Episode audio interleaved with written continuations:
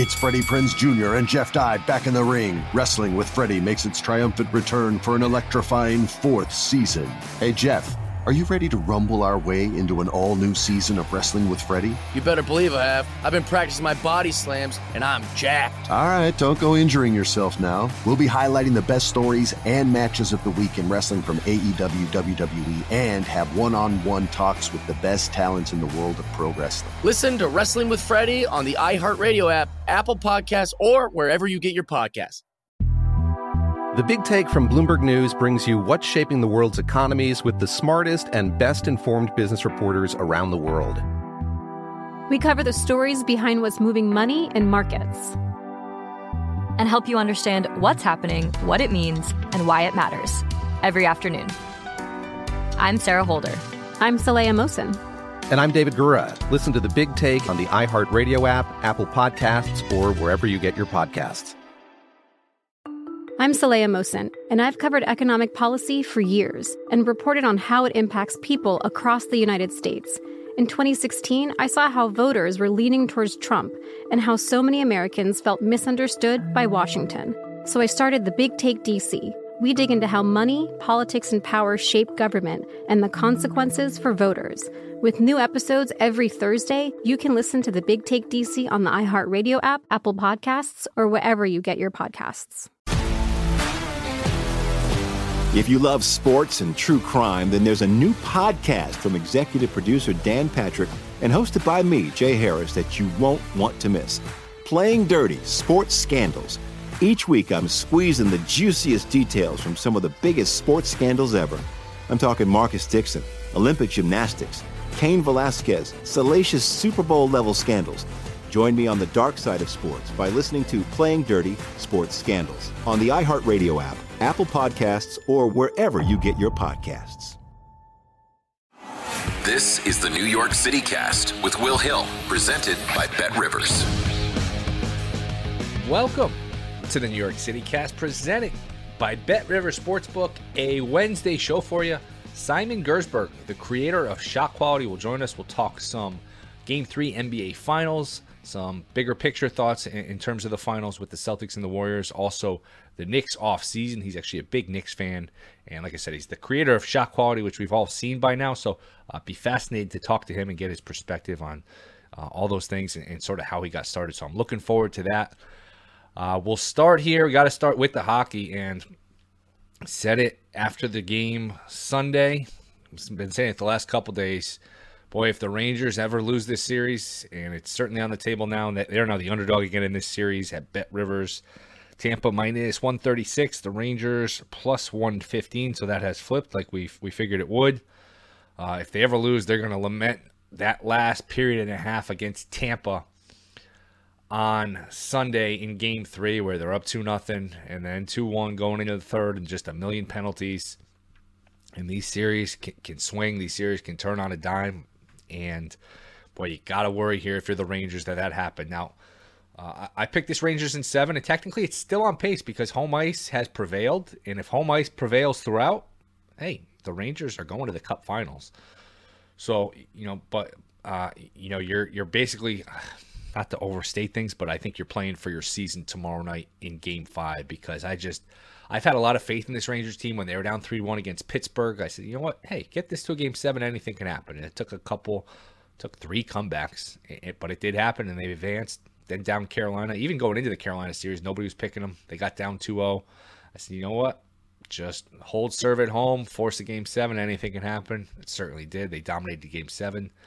And coming into this series, I said, you know what? Force it again, force it to a game seven, and you're in good shape where uh, becomes the flip of a coin to go to the Cup final. So uh, I've been high on this Ranger team. However, if they were to lose Game Five, and I don't know that they will, I kind I, I lean towards them in Game Five. I'm starting to lose hope.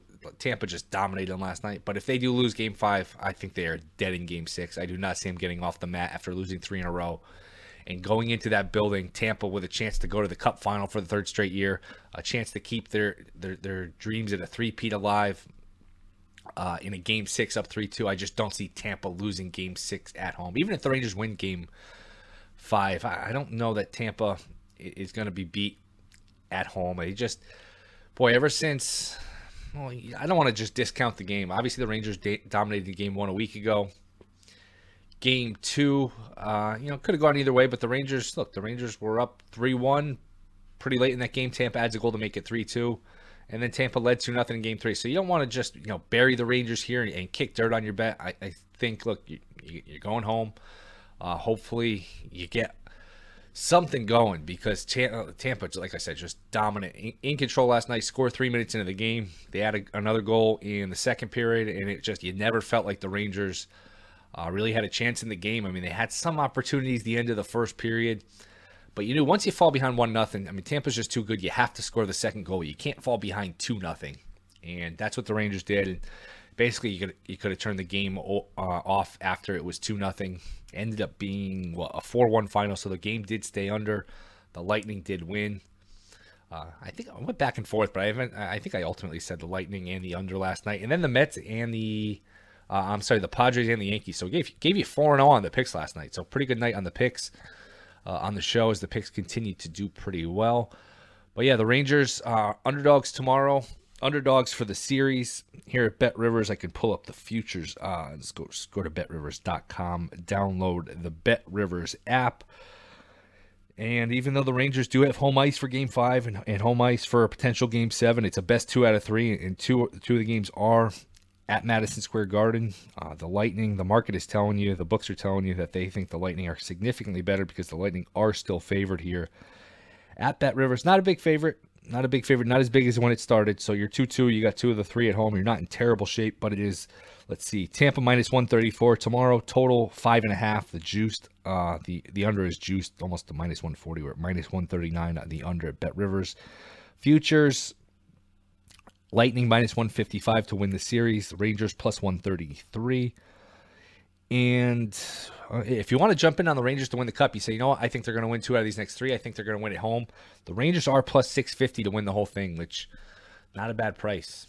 Not a bad price. I remember it wasn't that long ago I was sitting in this exact spot when they were down 3 1 to Pittsburgh, and I think they were 50 to 1, 60 to 1, something crazy. So sometimes it's not always what you bet, it's when you bet them. And uh, you've had some opportunities here with the Rangers at, at long odds, and 650 isn't a crazy price, but hey, uh, all you got to do is win two home games. You're in the Cup final. If you're sitting on a plus 650 ticket, that's uh, that's a pretty good deal. So maybe plus 650 if, if you have faith in this Ranger team, do which I still do. Uh, I'm going to stick with my Rangers in seven. I'm very nervous about it, but I do think if they can, the, the game tomorrow is their season. I think if they win tomorrow, and this isn't a revelation. I mean, it's two two, and we're in a best of three. But I think if they win tomorrow, they'll figure out a way to get a split and go to the Cup Finals. If they lose tomorrow, I think they're done. So I think their season basically is tomorrow. Not that Tampa can't win a game seven in New York. Not that New York can't win in Tampa, although I, I would find that unlikely. But I think their season does come down to game five, which would be tomorrow night, which is tomorrow night, right? Yeah, game five is tomorrow night. Uh, back at Madison Square Garden, where the Rangers have won what? They only lost that one, that, that game two to Pittsburgh. They beat Pittsburgh two in a row there. They won all three against Carolina, so five in a row, and then they beat Tampa two in a row. So they've won seven in a row at Madison Square Garden. So home ice has mattered. Home ice has mattered, and they're going to need home ice to get home in this series as the Rangers are now tied 2 2 as we get ready for a game five. That will be tomorrow night, Thursday, 8 o'clock. I was just going through the schedule here. So a game six, that would mean Saturday, and then you would have a game seven on a Tuesday on the 14th. All right. So right now, I think I think we're headed towards a game seven. I, I picked it, like I said, seven coming in. Uh, picked it, picked it. Rangers and seven coming in. Home ice has prevailed throughout, and there's no reason to jump off it. Although you have to be nervous here if you're the Rangers. Uh, the way that game played out. So that's the hockey. Baseball, Yankees just continue to bury the Twins. I mean, that looked like a game middle of the game that was going to get away because Judge hits a homer. They're up two nothing, two batters into the game. LeMahieu singles, Judge homers, booms. It's two nothing. Maybe Judge was batting third last night. I think he was batting second. Stanton homers. You're up three nothing. And then it got a little dicey. Yankees were sloppy on defense. They made what four errors. Taillon, for once, the Yankees didn't get a great start. Taillon wasn't sharp. You were kind of due for a starter to give you kind of a, a mass start. And it just felt like the middle of the game, that was one that was going to get away. Yankees were sloppy. Twins were starting to make a comeback. It was 5 4. Boone was funny the way he handled the bullpen because he had the lefty Luetge ready And then he lets Taillon pitch to two lefties. One of them hits a home run, another gets a base hit. Then he brings in the lefty to pitch to a righty, Sanchez. It's like if you had the lefty ready, why don't you just pitch him to the lefty? So Boone does strange things like that with the bullpen sometimes. But the Yankees, I think in past years, that's one where you get a big lead and you let it get away. And you say, man, that's one we should have won. And you just kind of move on. And those are the games at the end of the year that haunt you. Not the case this year. I mean, this is just kind of a different team. It really feels like a different team. Uh, Rizzo finally gives him some insurance at the end, hits a three run homer. That's what you like about this team. I mean, obviously, Judge and Judge, again, another homer last night. Uh, let me see if he's still plus 300 to win the MVP. He should not be plus 300. He should be like even money. At some point, he should be uh, a minus favorite. I know you have to worry about injuries, but barring an injury, and, and, again, that's pretty early to start saying, hey, barring an injury, like an injury is the only thing to keep this guy from winning because I know Alvarez is playing well. There's still a lot of baseball to be played. But man, he has been dominant. Oh, he's plus 125 now at Bet Rivers. You missed your chance. I told you a couple days ago, bet, bet him at plus 300. He's now plus 125. I think that's a better number as Trout's plus 325, Ohtani plus 400, Ramirez, who's having a great year, 11 to 1. Uh, Guerrero 18 to 1, Devers 21 to 1, Alvarez 25 to 1. The best value on the board is probably Alvarez 25 to 1 because he's having a great year. Houston's having a good season. So, uh, boy, he, the Judge plus 300 was a really good number. Now it's getting closer to even money, which I think is uh, is appropriate. Uh, but back to what I was saying, what you like about this Yankee team, obviously they deal with the pitching, but every night it's somebody different on offense. I mean, obviously Judges carry them for the most part, but Stanton has his little spurts where he carries you, and I'm sure he'll have another, um, you know, two three week period where you can't get him out. Torres has certainly had his moments. Uh, he's had a resurgence in power. He's had moments where he's carried the team. Rizzo has had his moments. So it's eh, that's what you like in a team now. They, they, certainly haven't gotten it from the Gallos and the Hicks. There's been plenty of guys that have been dead weight, but even Trevino steps up. I mean, every night it's someone different. Every night, you know, you've only got the lineup's only what six or seven deep, seven at most, maybe even six at most. But they they have had a nice habit of every night it's somebody different uh, carrying the mail here for the Yankees. So it's good to see different guys step up. I still think they probably use another bat. They could definitely use another bat with the way the bullpen's going, with you know everyone can always use another bullpen arm, so uh, they can definitely use another bullpen. I think the Mets and the Yankees both one bat, one starting, one relief pitcher. I think once the Mets get their starting pitchers back, and I think they get Megill back this weekend against Anaheim. They're not even are they Anaheim anymore? The, the Los Angeles Angels of Anaheim. They play the Angels this week. Megill will be back. And I don't think they would go out and get a starter just because you expect Scherzer and DeGrom back, and DeGrom threw a bullpen last week, even though boy, he's just doesn't seem like anywhere close to coming back. It seems like he never pitches, but I think both the Yankees and the Mets will get a bullpen piece and a bat. Uh, speaking of the Mets and their bats, crazy night last night where Mets continue to just get hit with all of these pitches. Alonso gets hit on the hand. Fortunately, X-rays were negative. He's going for an MRI, but that doesn't sound like he'll be out of the lineup very long. Marte pulled what was his his quad running to second base. He needs an MRI today, so we'll see on him. Uh, I mean, at some point you just run out of players. But hey, the Mets they did lose last night, but three on three on this trip is not terrible. You, you take it, considering the injuries, considering the schedule, considering the lead you have. You take it. That being said, uh, the Braves have played a little better now, a lot better. I think they're up to six in a row. They beat the A's last night. The Phillies won last night. It's funny, Hader had not given up a run all season. Gives up a homer to tie the game, and then gives up a homer uh, as Philly takes the lead. So gave up two solo homers in the ninth with a one run lead. And he had not given up an earned run. I don't think he'd given up a run at all in the regular season since last July.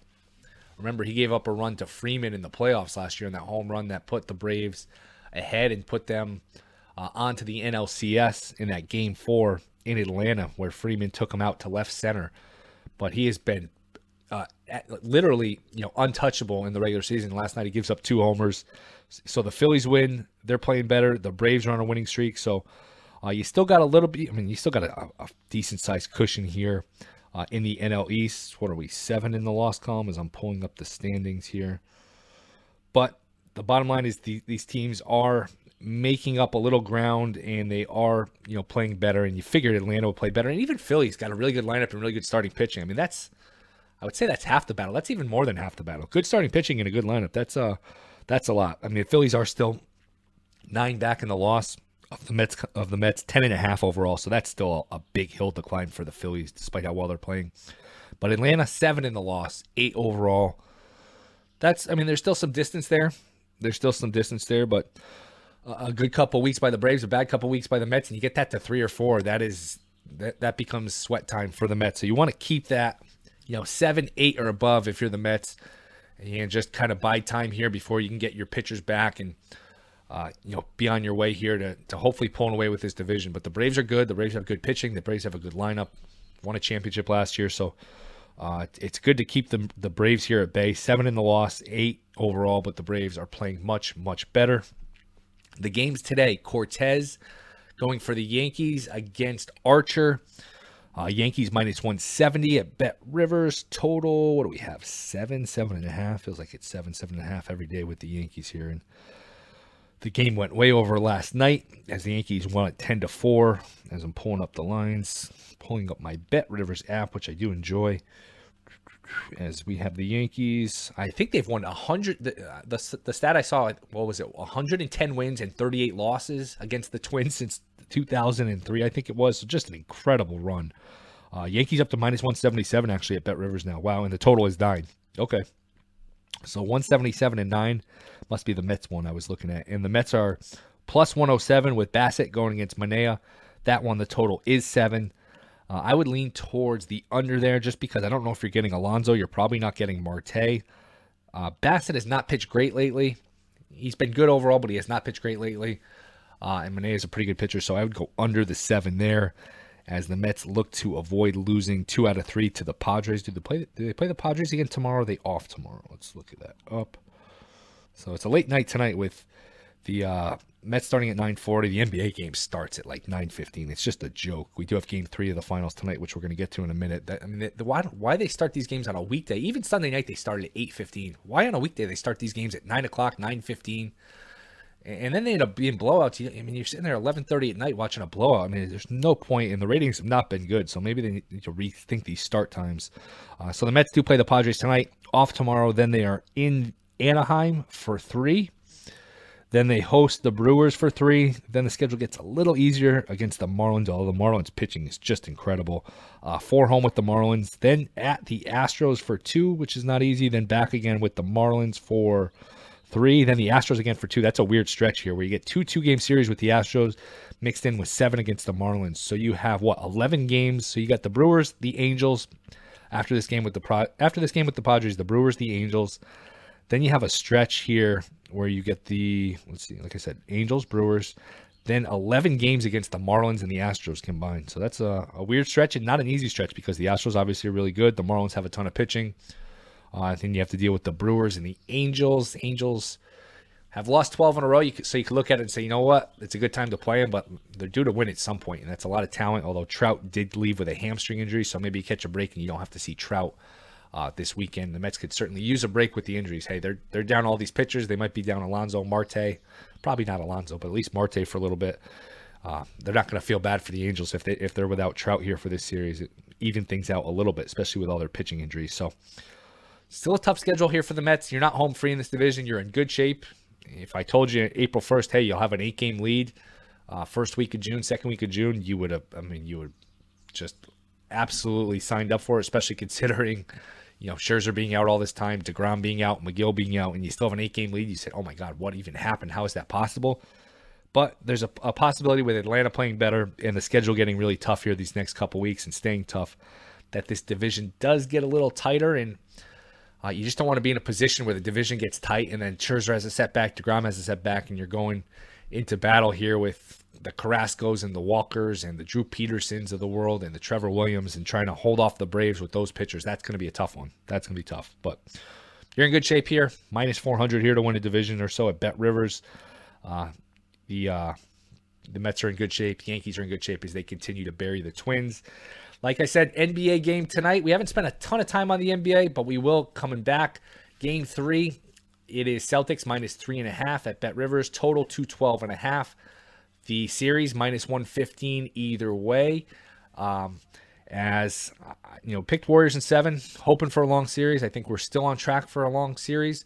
But coming back, the creator of shot quality, Simon Gerszberg, he'll let us know who to bet tonight, why to bet him, uh, and much more. That is next. This is the New York City Cast presented by Bet River Sportsbook. Bet River Sportsbook is offering new customers a deposit match up to $250 when you sign up today. In addition to their welcome bonus, BetRivers has daily and ongoing promotions that can provide extra value. Download the BetRivers app or go to betrivers.com today to sign up. Must be 21 or older, available in New York only. Void where prohibited. Gambling problem? Call 877 8 HOPE NY or text HOPE NY. All right, we are back. New York City Cast, Bet River Sportsbook. Let's talk a little NBA. We got game three of the finals tonight. Uh, and I first heard about shot quality, I think, sometime during this college basketball season. I think during March Madness, it really started to sweep the basketball world. And uh, it's here. It's become a big factor in the sports coverage and betting coverage. And joining us is the creator of Shot Quality. It is Simon Gerszberg. It's a pleasure to have you on, Simon. Thanks for coming on. Of course. I really appreciate it, Will. I guess we'll start here because some people listening to this probably very familiar with it. Other people vaguely familiar with it. Other people, you know I've heard of it, but I don't really know what it is. Can you explain to people kind of what it is and how you came about it? Absolutely. So essentially, what it is, it's an algorithm that evaluates the quality of shot. The most important part of the algorithm, I'll go through also how it was originally created. Most important part of the algorithm, it's individualized for each player in college basketball and the NBA. So, for example, when Chris Paul takes a mid-range shot, I know a lot of people don't like the mid-range shot. On the website, that counts as a good shot because based off the historic performance of Chris Paul on those precise mid-range shots, he's performed very well. Uh, so basically, the algorithm uses over 90 different variables to quantify the quality of each shot. Uh, some variables are like obviously who's shooting it, uh, the distance, uh, the location, uh, open guarded, uh, is it off the dribble versus catch and shoot, stuff like that. Yeah, it, it's fascinating. Now, w- with anything new, and I'm sure you've gotten plenty of this, there's always going to be pushback. There's going to be skepticism, which know, I think skepticism is okay. I think actually think skepticism is healthy. Uh, I think it, it, gets dangerous when you become dismissive. I think there's a dis, uh, difference between being dismissive and being skeptical. In, in, terms of people, you know, pushing back, being skeptical, what are like the common criticisms you hear of people saying, you know, what this isn't this isn't accurate, this is right. I'm sure you've heard pushbacks to this, right?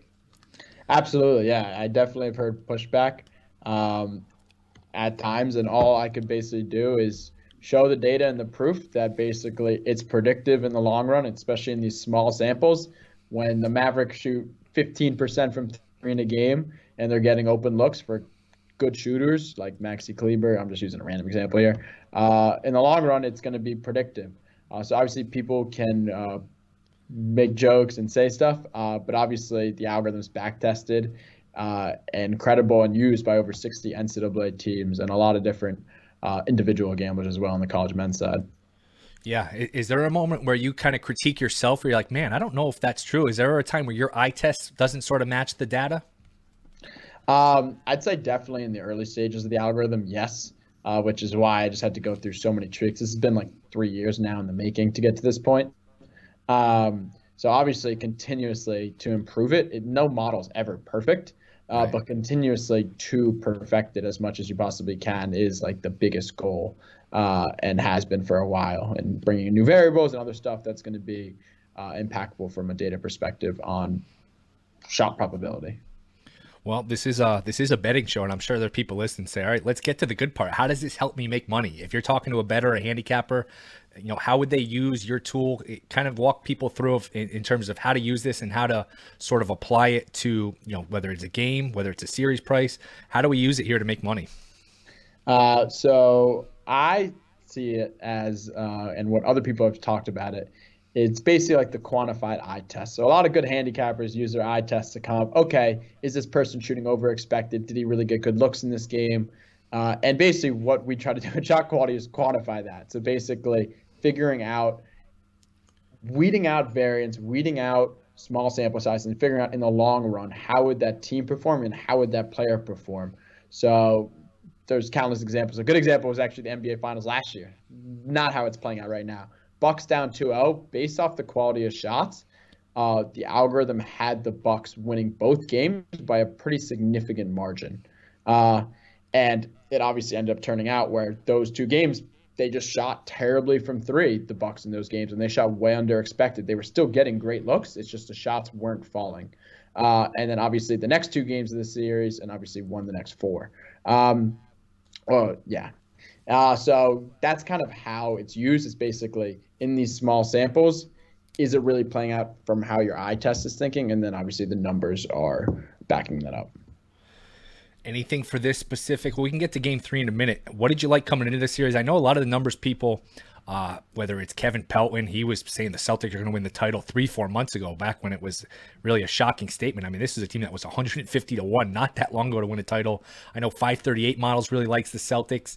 Uh, did you have a prediction? Did, did the numbers sort of tell you which way to go here coming into this series? The Celtics on the site were definitely grading out as the better team, uh, for sure. Especially just how they're performing against the Bucks and the quality of possession they're getting, especially the Heat as well. Uh, and the Warriors, um, they actually have been like performing pretty poorly in the model for the last few games this year, especially against the Mavericks series, uh, where the Mavericks were getting really good looks to get them. They just yeah. shot terribly from three that series. Uh, and the Grizzlies too were getting great looks. Obviously, Ja being hurt killed them. And then the Nuggets, they weren't really a tough matchup.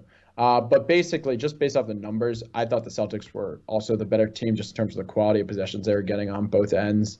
Um, so yeah, uh, we didn't have a prediction like fully fledged with our data, but my individual prediction would have been like Celtics in six or seven.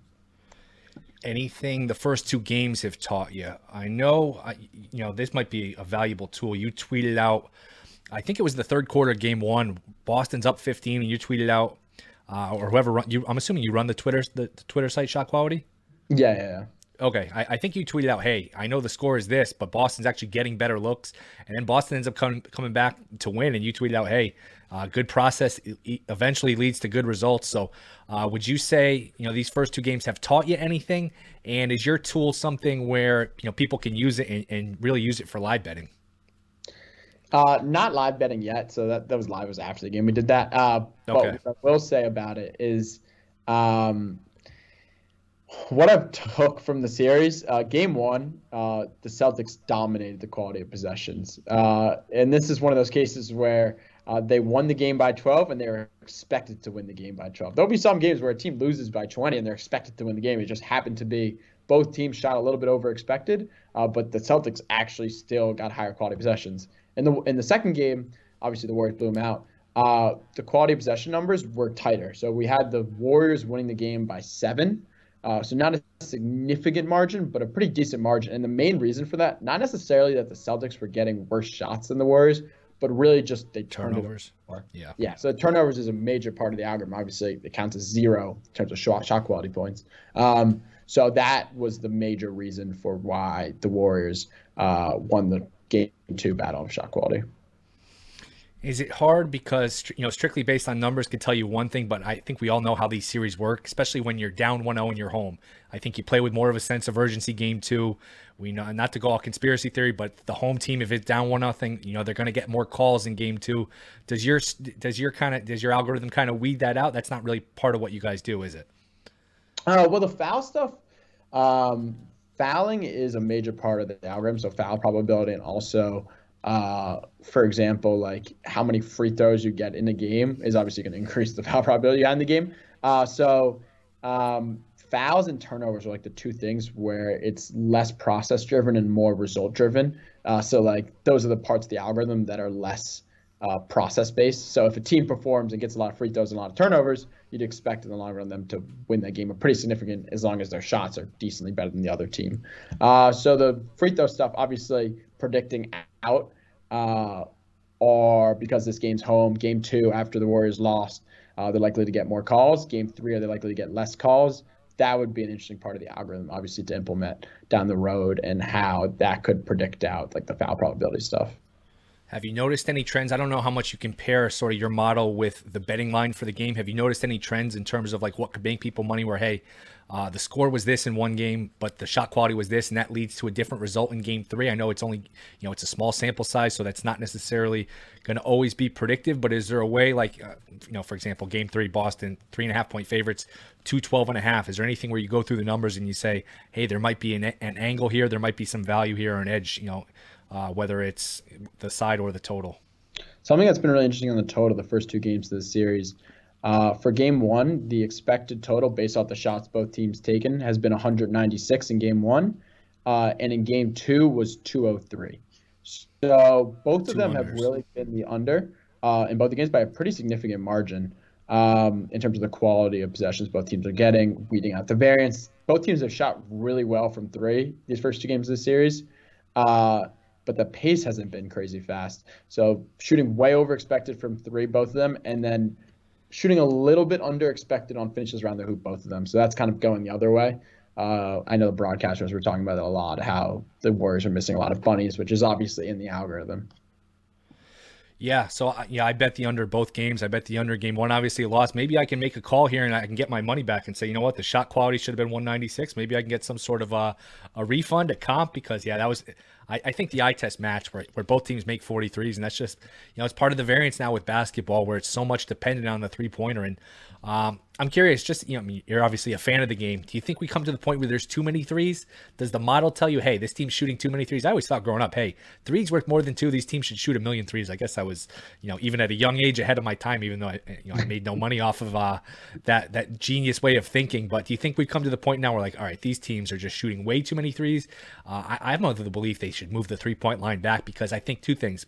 I think it's worth too much, and I think it's too easy to make where you know these teams just get roped in. And why not shoot 40, 50 threes? It, it, it's right there. It's makeable. Uh, what are your thoughts on, on just the crazy amount of threes these teams are shooting? Uh, it's fascinating. It's obviously part of the game now, um, and a lot of the best players in the world are actually shooting a lot more mid range. I have no issue with it. Uh, I like the game evolving. Um, however, it's going to evolve to ultimately lead to more wins and the smartest teams coming on top. Uh, so I, I, have no problem with teams shooting a lot of threes. It's obviously really fascinating from a shot quality perspective. Um, what are the quality of threes you're getting when you take more threes? Are you getting more open layups then? Uh, I, I know a good example in college basketball is like Alabama because they take so many catch and shoot threes and it leads to a lot of open layups. So they get a lot of good shots around the rim because of that.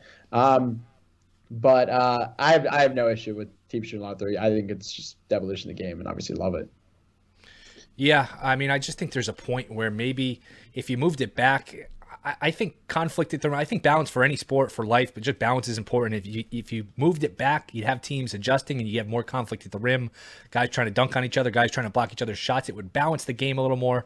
Uh, again, I'm not one of these people that's you know back in my day in the 80s and 90s these games were much better. I'm not I'm not you know of that belief, but there are some games where I think Miami shot seven of 45 from three in one of these conference finals games, and it's like this team missed 30 missed 38 threes, not took 38 threes, they missed 38 threes. They, you know, they shoot, they miss, they get it, they shoot and, and miss again. Sometimes it does get a little repetitive. Any prediction for Game Three in terms of the size? Of? Would you go back to the under? Yeah, I think the under is a pretty good play, and I also. Uh, I think the Celtics. I know they've been pretty good on the road uh, in the playoffs so far, but I just think they're the better team, and I think uh, I think they're going to win it. Um, I'm not sure about Game Three necessarily, but I do think they're the better team, and they'll probably end up winning the series. Yeah, it's funny. I, I, hate going back and forth. I picked Warriors in seven before the series. After game one, I was like, boy, Boston just looks younger, bigger, more athletic. And if you're just picking sides, playground style, all right, Curry's the first pick. But like, when's the next Warrior picking? Because after that, it's Tatum and it's Brown. Then, you know, the Warriors just don't have that second best player with Klay's sort of deterioration. So uh, I would certainly worry about that. Did you have a, a number of games in mind? You think this is a longer series?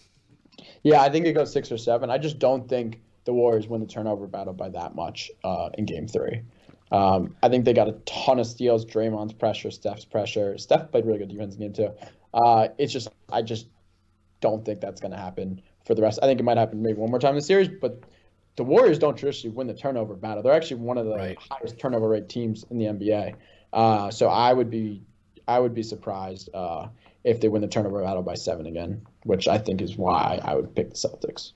Right. I think the the one uh, if you're making a case for Golden State, and I agree with you, uh, you know, life on the line, I would pick Boston. Although it's interesting, the betting market has this basically a toss up and Boston has home court now because there's five games left at most, and Boston's going to have three of them. So Boston has home court, and I think they're the better team. A lot of people think they're the better team. The betting market is, is pretty much split on it, which is, is interesting. But if you're going to make a case for Golden State, I would say Curry really, he, you know, he's played well, but he hasn't gone nuclear yet. Uh, Klay has not played well, so maybe you get a Klay game. Yep. And I think two things too. Um, Gary Payton Jr. coming back, I think could give Golden State a lift.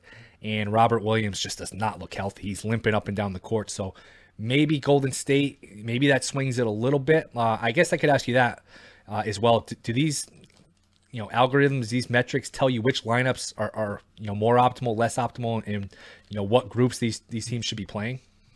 That's actually not something we have uh, for NBA. For college men's, we do for our Okay. coaching clients and college women's. Uh, but um, not for NBA. It's something we're looking forward to uh, moving forward, though, for sure. Interesting. Now, when did this start? Because I, you know, the first, uh, I don't know if shot quality was related to this, but the Knicks last year, everyone said they were a fluke because they were giving a lot of wide open threes and teams were just missing them at, a, at a crazy rate. And a lot of you know what, that's not going to continue next year, and it really didn't. The Knicks played pretty well the end of uh, this year, but they went from being a four seed to you know missing the playoffs and missing it by a wide margin. When did you start this? And can you think of some examples where uh, you know your your algorithm is predictive of these teams and how they'll perform over the course of a season?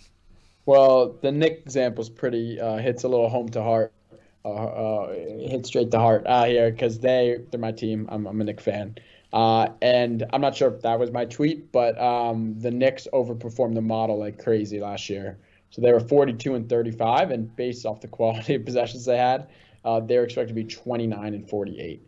Uh, a majority of that is due to guys like Randle and RJ shooting way over expected for the year. So the model will adjust when guys like Julius and RJ shoot that high, but uh, not crazy. So, like for example, Julius shot 41% on a pretty big sample uh, after being a career 33% shooter for his entire career. So the model had him around 36 and a half, 36% three-point shooter. And with that, with that baseline, uh, they had the Knicks as a pretty bad team even still. It's just him shooting that high for the whole season. And obviously he came back to earth again, and now he's back to that 33 number.